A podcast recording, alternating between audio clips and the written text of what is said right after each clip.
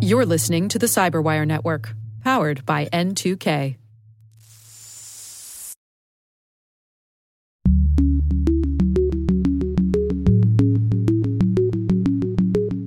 When I think of high tech businesses, I don't think of the federal government as really their first customer.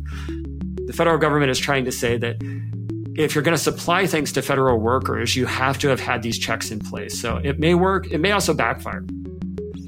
Hello, everyone, and welcome to Caveat, the CyberWire's privacy surveillance law and policy podcast. I'm Dave Bittner, and joining me, as always, is my co host Ben Yelin from the University of Maryland Center for Health and Homeland Security. Hey, Ben. Hello, Dave. Today, Ben reviews the outlines of a new executive order on AI. I've got one organization's attempts to look at data provenance in AI. And later in the show, we've got David Brumley. He's a cybersecurity professor at Carnegie Mellon and CEO of the software security firm ForAllSecure. He's offering his take on the new executive order on AI. While this show covers legal topics and Ben is a lawyer, the views expressed do not constitute legal advice. For official legal advice on any of the topics we cover, please contact your attorney.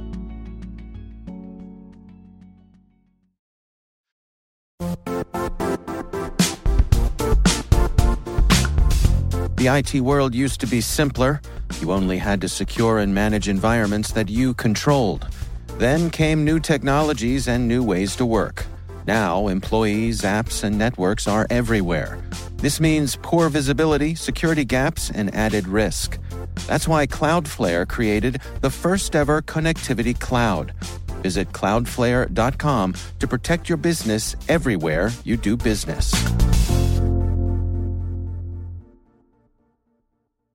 All right, Ben, it's been a busy week, uh, but I think uh, it's fair to say that uh, the president's uh, release of some info on this new AI executive order has captured some of the headlines here. You want to lay that out for us? Yeah, it's a huge deal. Uh, so, we just got the outlines of the Biden administration's new executive order on artificial intelligence. I haven't seen the actual text of it. Um, but we got the outline, and then uh, I think some media sources were able to see the text. we have a good deal of what's in this new executive order. Mm. First, I'll note it is sweeping. Uh, it covers a lot of different policy areas related to AI, basically, all of the areas in which the president can act unilaterally without the support of Congress. It covers everything from data privacy to watermarking to uh, product safety. So it really runs the gamut of issues that might arise in the world of AI. Hmm. So I'm going to get into some of the nitty gritty here and talk about the details of this, and certainly some aspects of this order that I think really surprised me uh, and might potentially cause some issues okay. uh, in terms of the development of the technology. So, the big one that really shocked me is that this order would require companies building the most advanced AI systems to red team uh, so performing safety tests, and notified the government of their of the results of those tests before rolling out their products. Hmm. The authority they are using uh, to require this red teaming is the Defense Production Act. You might remember we had a lot of conversations about the Defense Production Act during the COVID era. Yeah. It's a Korean War era law where the federal government can compel private industry to produce stuff that we need for national security purposes. Okay. um, Go on. yeah. Uh, yeah, you can kind of get where I'm going here. Okay. So I guess the justification is because these AI tools have the potential to affect national security. The government is invoking this power to give themselves basically a reviewing authority or even a veto power over uh, the most advanced AI systems that are produced in the private sector. Hmm. So that's going to be, uh, first of all, a big problem for the industry. They are not going to like that. Uh, the industry moves very quickly. Uh, it all depends on how the federal government, probably the Commerce Department, would define an advanced AI system, the type that would need to be subject to this type of regulation. Uh-huh. But it can really potentially stifle innovation in the AI field. I've seen estimates that this could set us back 50 years if we're just slowing the evolution of AI because they have to go through this intense regulatory process. I also think, you know, and maybe I'm out on a limb on this, that you kind of have to reserve the Defense Production Act. It's kind of a ba- break the glass type of statute. it's a wartime thing, right? Or it it's supposed to be? Yeah. Now, I supported it during COVID because we had this issue where we needed certain items to be produced. Uh, first, it was personal protective equipment. And then later, when we were rolling out the vaccine, it was whatever you need to produce vaccines. So vials, syringes, et cetera. Right. That, I think, was a wise use of the Defense Production Act. There wasn't enough economic incentive for manufacturers to produce the stuff we needed to survive as a society. I mean, this was a terrible once in a century pandemic. Yeah. Uh, using the Defense Production Act as a mechanism to review advanced AI systems just seems like, to me, and I want your opinion on this, to be an abuse of this statute. And I think it uh, kind of cuts against the credibility of this entire enterprise. And I'm curious to see if the Biden administration is going to hold fast to it. That portion of the executive order, when it is enforced, I think will be the subject of litigation. And I think there's going to be a lot of pushback from industry on that requirement. Yeah. Is the spirit of this, you know, come from? i am thinking of you know World War II and Rosie the Riveter, and you know converting automobile assembly lines to make airplanes and you know bombers and things like that. I mean, it seems to me that's the spirit of this law. It absolutely is the spirit of this law. I mean, that's why it was created, so that we wouldn't have to ask, as we did in World War II, these companies to suspend their traditional manufacturing to foster our war effort, mm-hmm. but we could compel them to do so uh, under this 1950 statute. Yeah. And I just think when you have a statute that compels private industry uh, to perform certain certain uh, activities that they wouldn't perform otherwise, then you're really inserting yourself into the marketplace in a way that I think could potentially be undue. Uh, I also think there are going to be times where the government is going to need to compel private companies to do things to address an emergency or a national security crisis. And I, I, think we risk undermining those uses by invoking this power for something like advanced AI systems. Uh, even though I certainly recognize the danger of advanced AI, particularly when we're talking about weapons of war or critical infrastructure, I understand uh, the consequences. I just think this statute is a step too far, in my opinion. Yeah. Do you suppose that this is um, a practical move in, in that we have a paralyzed Congress who can't get anything done? So that leads the White House to look through the list of things that they can do without Congress's permission or blessing or whatever.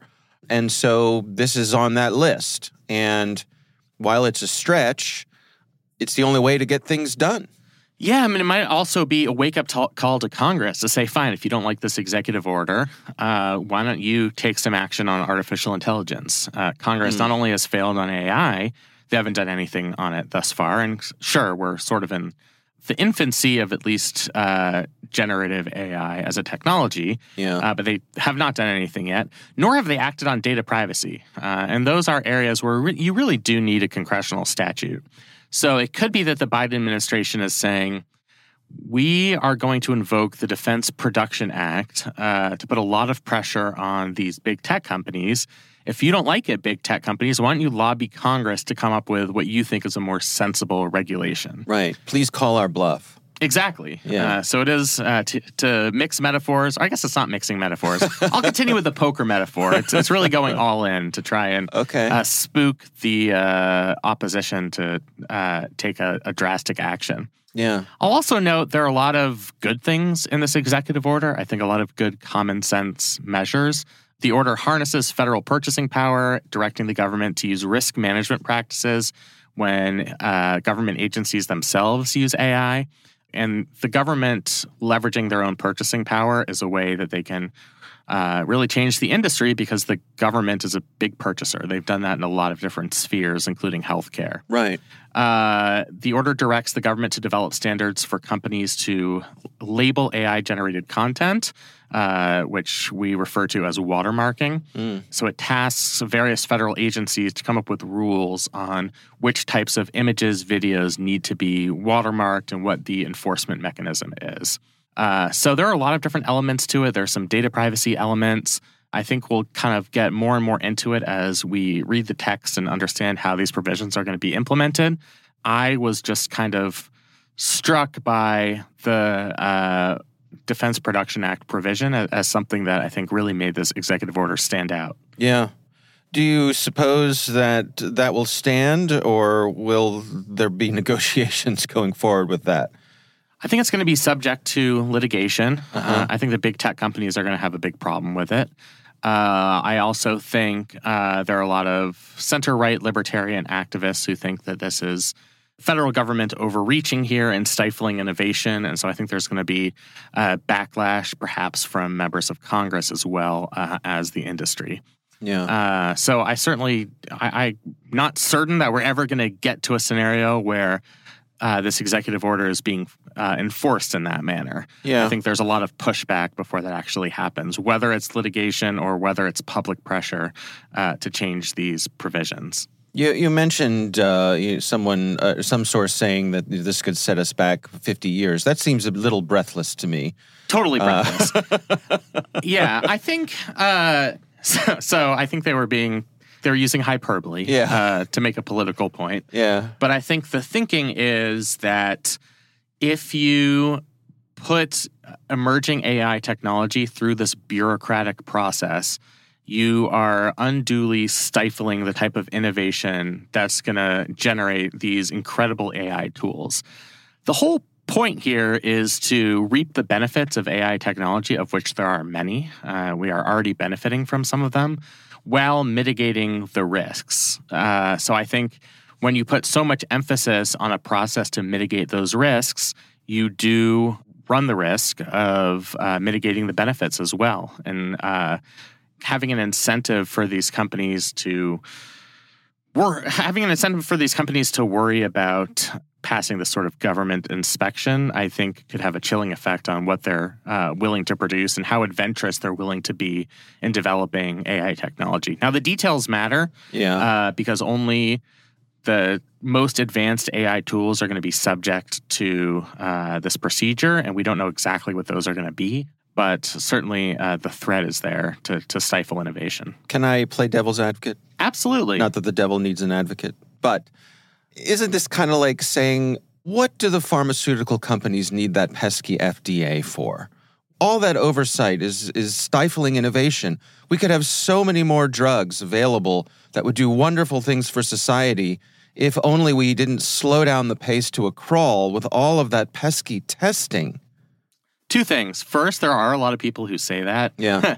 uh, I don't agree with them because I think it's important to make sure that our uh, medicines are safe before we safe and effective before we use them. Right. The big difference here is the use of this Defense Production Act process.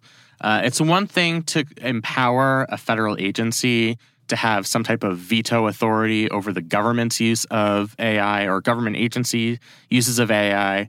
It is uh, an additional measure uh, measure to extend that authority to the private sector, mm. but to do so through an executive order without any express authorization from Congress, and to do so using a wartime statute uh, that's been used sparingly throughout its 70 year history I just think is a step too far, and it might undermine more sensible efforts for the federal government to try and step in and, and regulate uh, AI generated content. So, to be clear here, what you're saying is you're you're not necessarily uh, against some sort of oversight, but the, it's the, the the method that they're using here with the Defense Production Act that really uh, leaves you wondering what's going on here. Yes. Uh, I think the lack of clarity as to what counts as an advanced AI system, the use of this wartime statute combined with the lack of input from Congress certainly raises my eyebrows and makes me think that um, there's going to be a lot of pushback to this.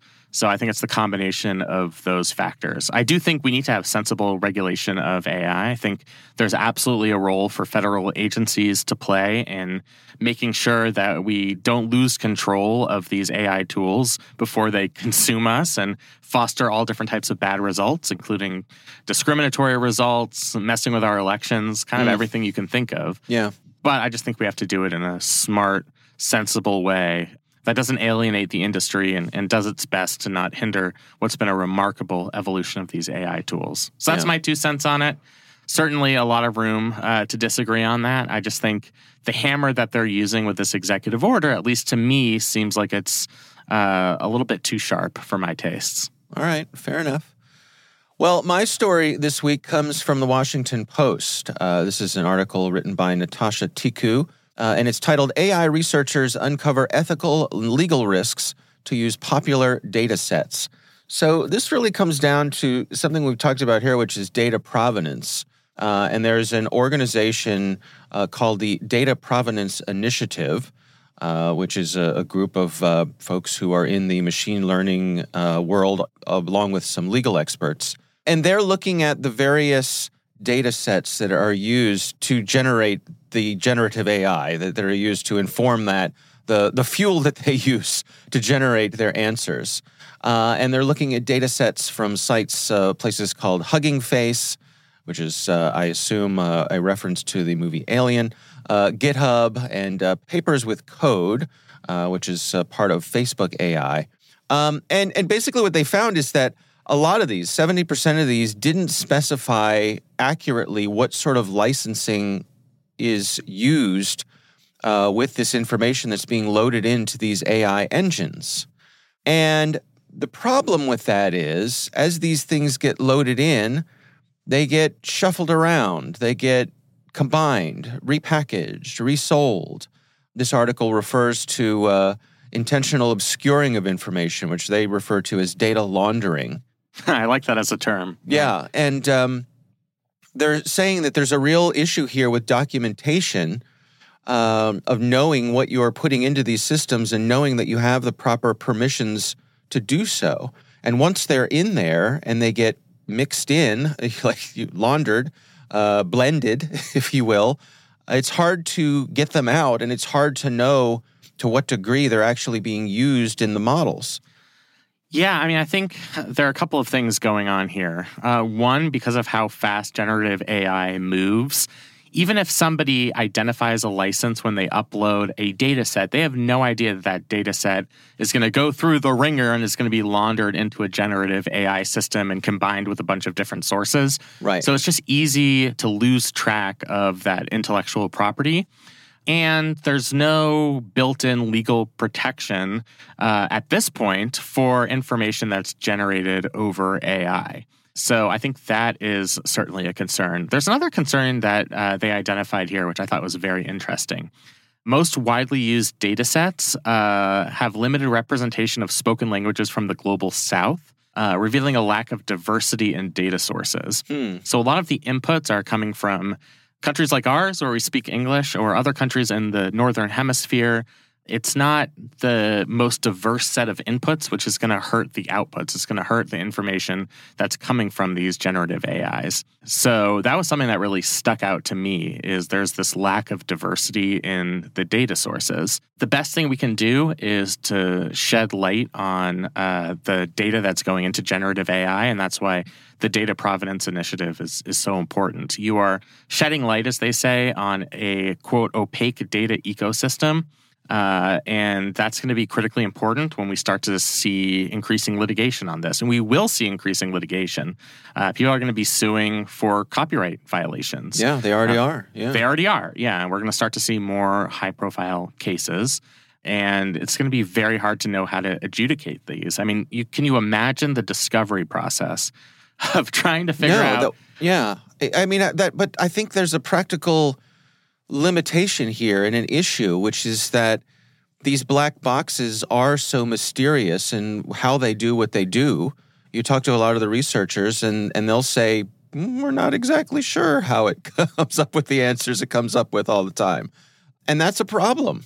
And also, I think, um, as you and I have talked about here before, I, I think I am still skeptical of the notion that informing one of these engines on someone's data represents a copyright violation. No right. more than if if I read someone's book, if you wrote a book and I read it and then I go on to reference it in a conversation, is that copyright violation? If I use it to inform my opinion on something, is that copyright violation? Yeah, I mean, I think that's an open question. We talked about this last week uh, in a different context when we were talking about defamation lawsuits. Yeah basically how human is an AI system and are they actually are the outputs coming from generative AI published for the purposes of both intellectual property law and defamation law. Mm-hmm. Uh, and so far, the limited consensus that we have seems to be that this is not information that's published, it's used for informational purposes. It's the user who would publish this information somewhere. And once the user publishes it, maybe that's when you would have your intellectual property dispute. But the fact that it's been generated by AI in and of itself uh, doesn't mean that there has been a copyright violation or uh, a proper defamation action for that matter.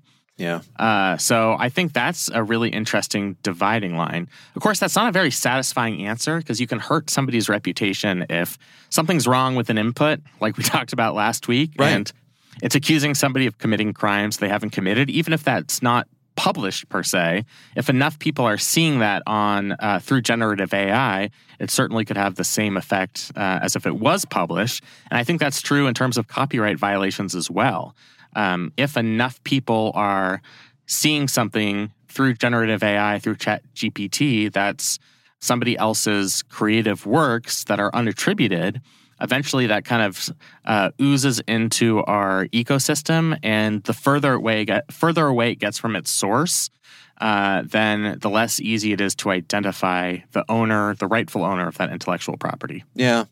I can't help wondering if copyright law as it currently stands is simply inadequate to address the issues that are raised here with generative AI.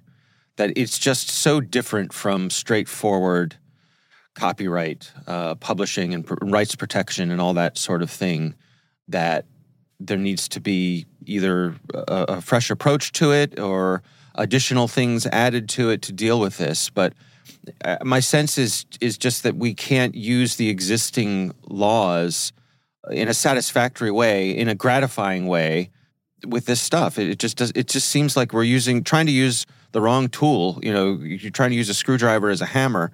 Um, yeah, you can probably get that nail in, but it's not going to be efficient uh, or get the job done well. I mean, we could pass new laws, but until last week, we didn't have a Speaker of the House of Representatives. True. Uh, they're busy fighting about aid packages to Israel and Ukraine. Uh, we're going to have to fund the federal government somehow. I'm being somewhat facetious, but it's just, it gets at Congress's inability to address problems as they emerge. Uh, you get a lot of proposed legislation. You might get a few committee hearings. We're actually already seeing a lot of committee action on uh, various AI subjects in Congress, but they just don't act. Uh, we see that in all spheres of the law, and the uh, prevailing legal authorities end up being sometimes 18th century statutes uh, right. uh, that we're trying to apply to modern circumstances. So, really, the impetus is on Congress to get off its you know what yeah. and start legislating in more of a timely manner to uh, adjust these laws to effect for changing circumstances. Right, right. I'm also wondering from a practical point of view if you have this training data loaded into a, a model and that data has a variety of uh, rights assigned to it. You know, do do you say to the model, "I want you to generate me an answer, but I want that answer to only be uh, generated using stuff that's in the Creative Commons"? I wonder if that's going to be an option in generative AI. Um, I mean, to the extent that that exists, we know that Google image searches, you can filter by uh, images that have Creative Commons licenses. So maybe that's something that we're going to see in um, on generative AI platforms. I think that would be useful. It would be voluntary because people could still opt out of only seeing uh, content or only viewing content produced from inputs that are in the Creative Commons. But um, I think that's a really interesting idea, actually. Yeah, what happens if I if I write a book? Okay, uh, I write uh, my the biography of Ben Yelin, right? And it's bore a lot of people with that one, but it's sure, a, it's a big hit. It's a page turner. People can't put it down. It rockets to the top of the New York Times bestseller list. And I say to these generative AI systems, you are not allowed to use my book in your system. However, the book is widely reviewed and those reviews have, some of them have very detailed descriptions of the content in the book. And the people who wrote those reviews are totally happy with the generative AI system's uh, putting their reviews into their systems to use. And when you take an aggregate of the reviews, you basically get a decent summary of the book. So suddenly I'm sitting here going into generative AI and I'm saying, hey, what do you know about this book that I wrote? And it knows a lot about it. Where I don't do think there's an answer I to that. stand? que- Yeah, there Right? not an answer to that question. Yeah. I don't think there's a solution that we've properly identified, and I think we're going to have to figure it out. I wish we could figure it out through a robust policy debate where we're balancing the need to protect intellectual property versus uh, the need to have effective generative AI that contains as much information as humanly possible. But that would be a debate that we would have in our legislative branch if we had a functioning legislative branch. Right, which is Um, an adorable idea. It is an adorable idea. What's actually going to happen is we're going to have a bunch of district courts uh, create holdings on a variety of cases that all come from different circumstances, and we're going to have a messy body of law on this. Uh, and I just don't think it's going to end up being very satisfying. Yeah. Uh, one of the authors of the report here, a person named Sara Hooker, who is co author of the initiatives report and also the head of Cohere for AI, which is a research lab, they closed the article with a quote from them that says Data set creation is typically the least glorified part of the research cycle and deserves to have attribution because it takes so much work. I love this paper because it's grumpy, but it also proposes a solution. We have to start somewhere. Yep. I love that quote. Yeah. Yeah. Yeah. Somebody's got to do it. I mean, most people don't produce creative work, so are just not that interested in intellectual property, copyright law. I get that, but someone's got to do it uh, because we want people to reap the rewards of their creative work. And I'm glad that this project uh, is taking that on. Yeah. All right. Well, we will have a link to this story in the show notes as well. And of course, we would love to hear from you. If there's something you'd like us to consider for the show, you can email us. It's caveat at n2k.com.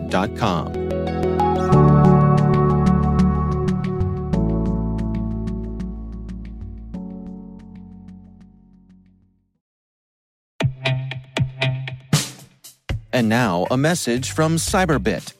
Mastering cybersecurity is like mastering a sport. You build muscle memory through rigorous practice, then you train as a team to foster cohesion while operating under pressure. Like athletes, cybersecurity professionals thrive on hands on simulation. But traditional courses, certifications, and open source labs won't build you a winning team. You need Cyberbit. Cyberbit offers a hyper realistic simulation environment for your SOC, IR, and C suite to refine your skills, all using the market leading SIEMs, EDRs, firewalls, and WAFs they use every day. Cyberbit is offering Cyberwire listeners a free live fire exercise. Sign up your team now at cyberbit.com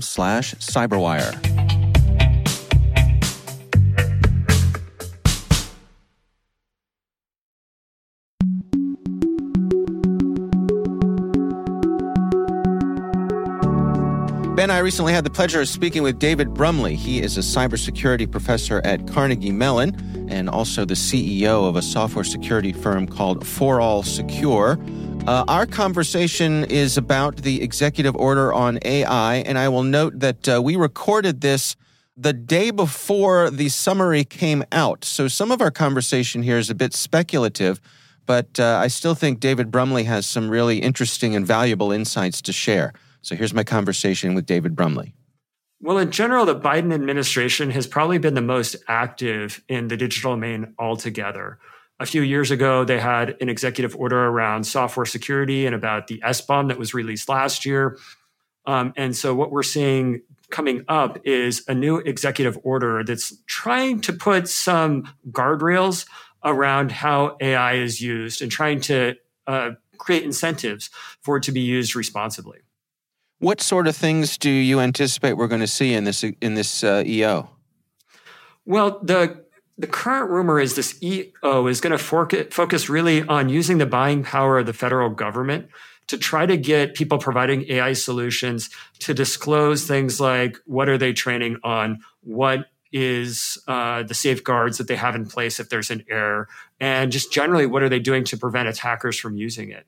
It's an interesting approach. I'm actually not convinced it's going to work, right? Because when I think of high tech businesses, I don't think of the federal government as really their first customer. The federal government is trying to say that if you're going to supply things to federal workers, you have to have had these checks in place. So it may work, it may also backfire. Yeah, that's really an interesting insight. I mean, as you say, it seems that quite often the federal government, with their purchasing power, can have influence here. But you're right. I don't often think of them as being at, the tip of the spear, if, if as it were, when it comes to the latest cutting edge technology. They're just not. And when you look at high tech firms, it's never the first or even the second market people go after. Sure, the federal government spends a lot of money on high performance fighter jets, but compared to consumer goods like you know the, the, average person buying an iphone they're just not a big buyer and they have legendary just absolutely legendary complex regulations for even selling to them right? Like regulations that were designed to make sure that you're selling uh, staples and nails at a fair price are being applied to digital goods. And so all these are incentives really not to work with the government at least until you're big enough that it makes sense. And so, what could happen out of this executive order, if it's shaping up the way everyone thinks it will be, is that federal workers will be relegated to working with AI developed by the traditional defense contractors instead of leading edge tech firms. Hmm. Do you suppose this is going to touch on, on some of the issues we have with our adversaries? I'm, I'm thinking of sort of a, a talent arms race with folks like China. Unfortunately, I don't think so. I think what they're trying to do is they're trying to almost fix the symptom instead of the problem the symptom, of course, is that we're in an arms race with China and we want to make sure that we have the best AI. And of course, that we don't have, that they don't have the best AI in China, that we can beat them. And the way that we've always done that in the US is we've just leveraged superior talent to do this. We've been able, putting my Carnegie Mellon hat on for decades, to be able to recruit the best people from all over the world. I, I know at CMU, like the best computer science department in China is Tsinghua, and the top 10 students always came to the US. And to me, that was a very effective way to make sure that we always stayed on top, right? It's almost like a brain drain where we're doing a brain drain from other places here to build the best tech. And so I think with all of these, you know, looking at the symptoms, how do we regulate AI and how do we make sure our adversaries don't have the most advanced things? You also have to look at this is a highly fluctuating field. It moves really fast. What are we doing to make sure that we retain that thought leadership and attract the best talent into the US to develop this? You know, one thing that, that, I, that is curious to me is when we talk about things like disclosure with AI, and maybe contrast that with an SBOM, you know, software bill of materials a lot of what goes on in AI, in my mind, is kind of a black box where if you ask, you know, what's going on in here, sometimes the answer you'll get back is, you know, we're really not sure. And, and so, how do you reconcile that with the government's desire to know what's going on under the hood? It's really kind of funny that you bring this up because there really is no way to reconcile this. AI fundamentally is a statistic. There is a statistic that's being calculated over training sets. Those statistics are used by LLMs like ChatGPT to generate convincing text, but it's just a statistic. And so when you look at millions of documents and calculate really complex statistics, there's really no way to understand how that came about.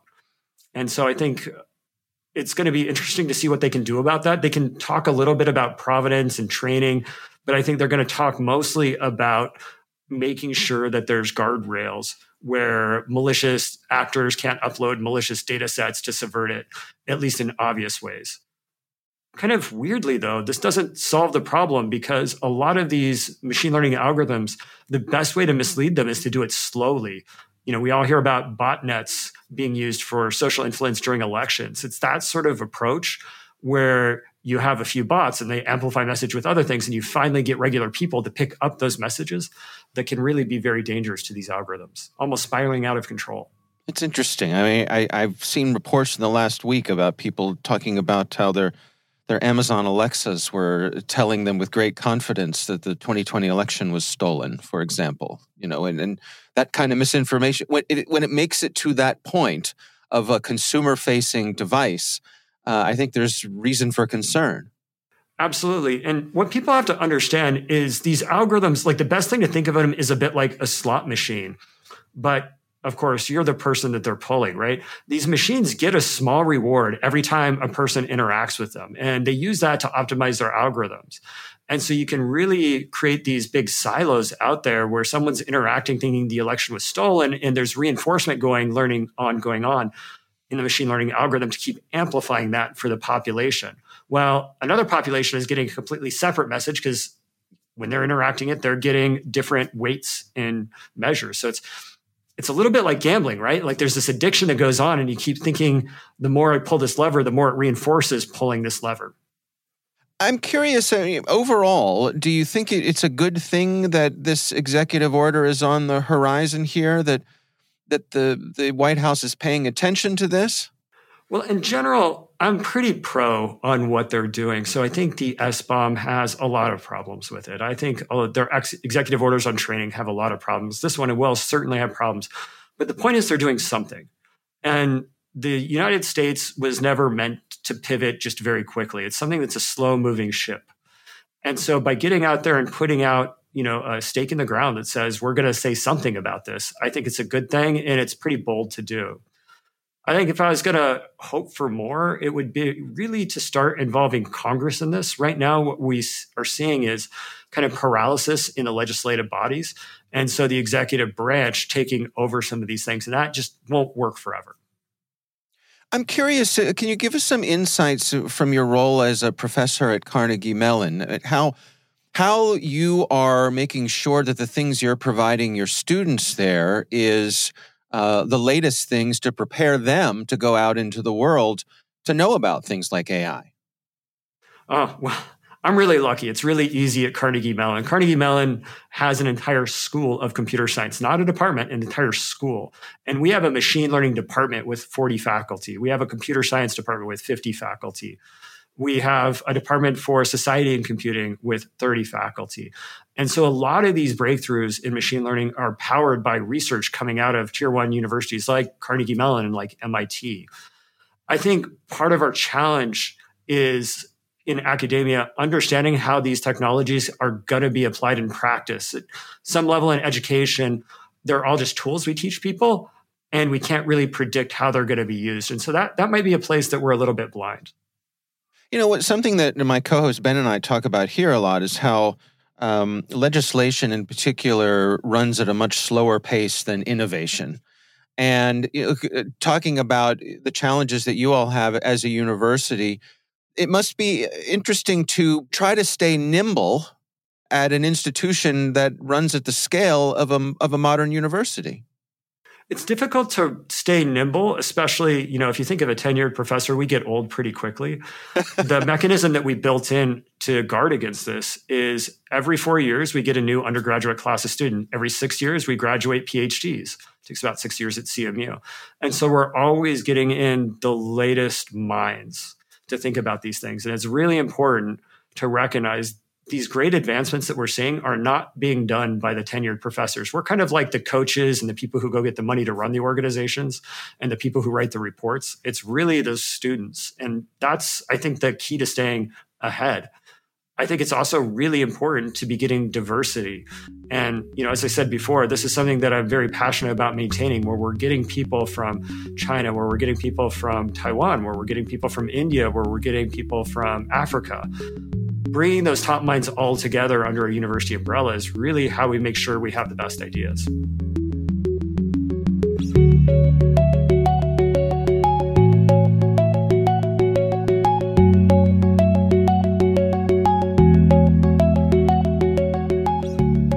Ben, what do you think? Well, the timing couldn't have worked out better. we had no idea that uh, as soon as this interview would be right. recorded, that we'd get this. It, it could have been better if he and I had recorded the day after it came out, but we'll. I suppose that's true. but we'll we'll take it, uh, and I think, uh, as I said, I think David really has some interesting insights here. Yeah. Yeah. All right. Our thanks to David for joining us again. He is a cybersecurity professor at Carnegie Mellon and CEO of the software security firm ForAllSecure. We appreciate him taking the time.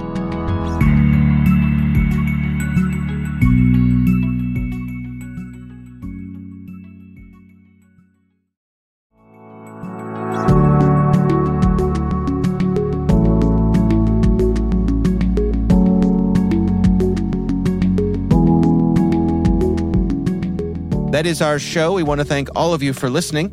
N2K Strategic Workforce Intelligence optimizes the value of your biggest investment, your people.